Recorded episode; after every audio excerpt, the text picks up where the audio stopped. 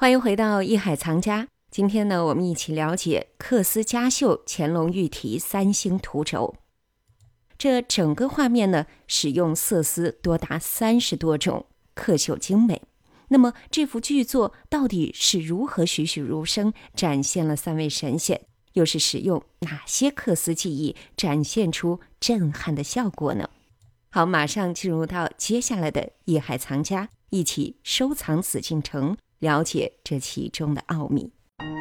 欢迎走入艺海藏家。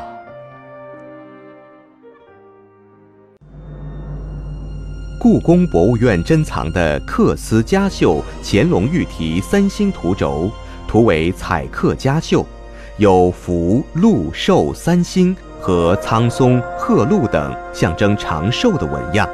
整幅画面使用色丝多达三十余种。构图饱满，刻绣精美，刻御笔行书、西线增灵及韵文三星图颂，乾隆壬寅清和月御笔，并刻乾隆御笔，古稀天子之宝，游日孜孜，三希堂经见喜，遗子孙等八喜。另外，这个缂丝和刺绣什么的有什么区别？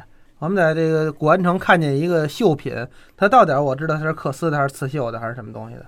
缂丝跟刺绣啊，过去那个补子都是什么？是刺绣还是缂丝？呃，补子真正的补子是什么？是得看你原材料是什么。嗯，原材料是杭州丝绸，嗯，您就得得杭绸来去补；是苏州的麻布，那就用苏州麻布去补。因为补的要求就是尽量跟它的原材料是一样的，了无痕迹嘛，对吧？嗯，也就是说，咱们把缂丝想的有点。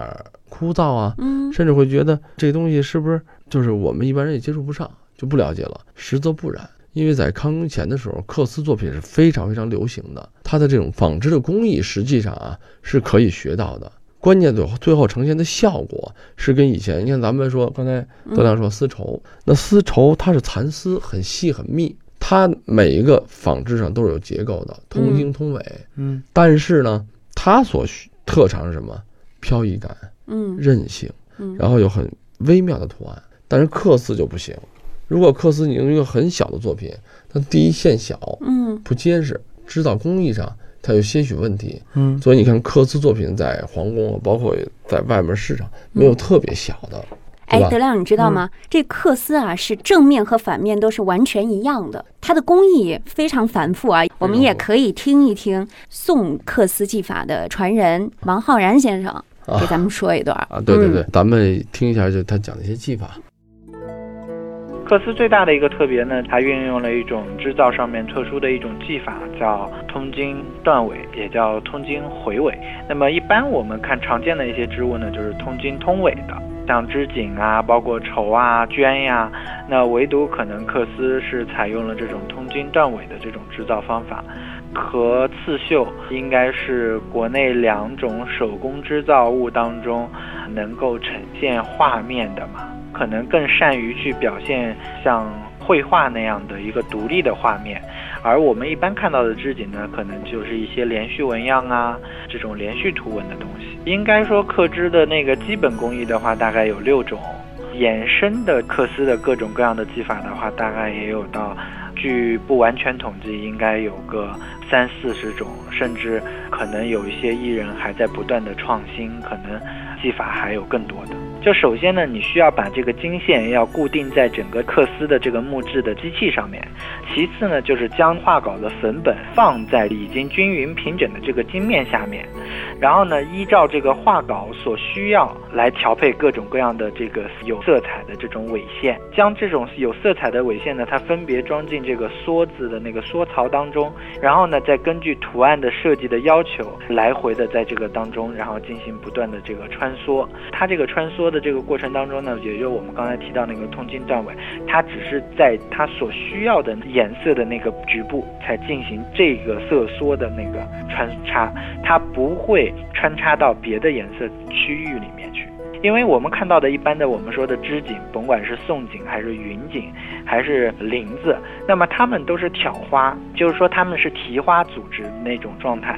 那么提花的时候呢，它不用的那个颜色的那个色尾啊，它是藏到织物的背面，它那个背面的那个纹样的色彩是跟正面的那个真正的色彩是相反，因为就是它把那个不需要的颜色，它就藏在背面了。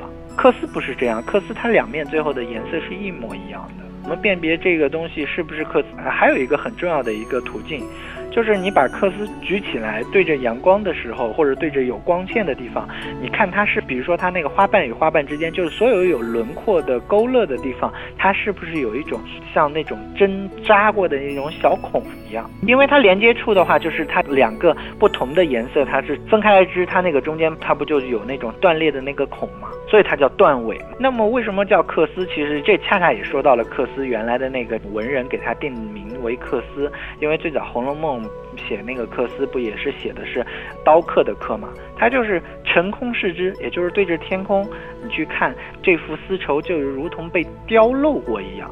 然后，所以它就被称之为缂丝，就是雕刻了的丝绸。今天虽然咱们现在聊缂丝，但是我希望大家别把想法或者自己的感情啊、爱好啊，如果大家当然说有人我就专门做这种丝织品，那就没得说了。作为一般的文化的投资者。去感受文化的魅力的这样的听众朋友们，你们就要去了解一下缂丝它的基本的工艺，因为它有这样是正反双面绣。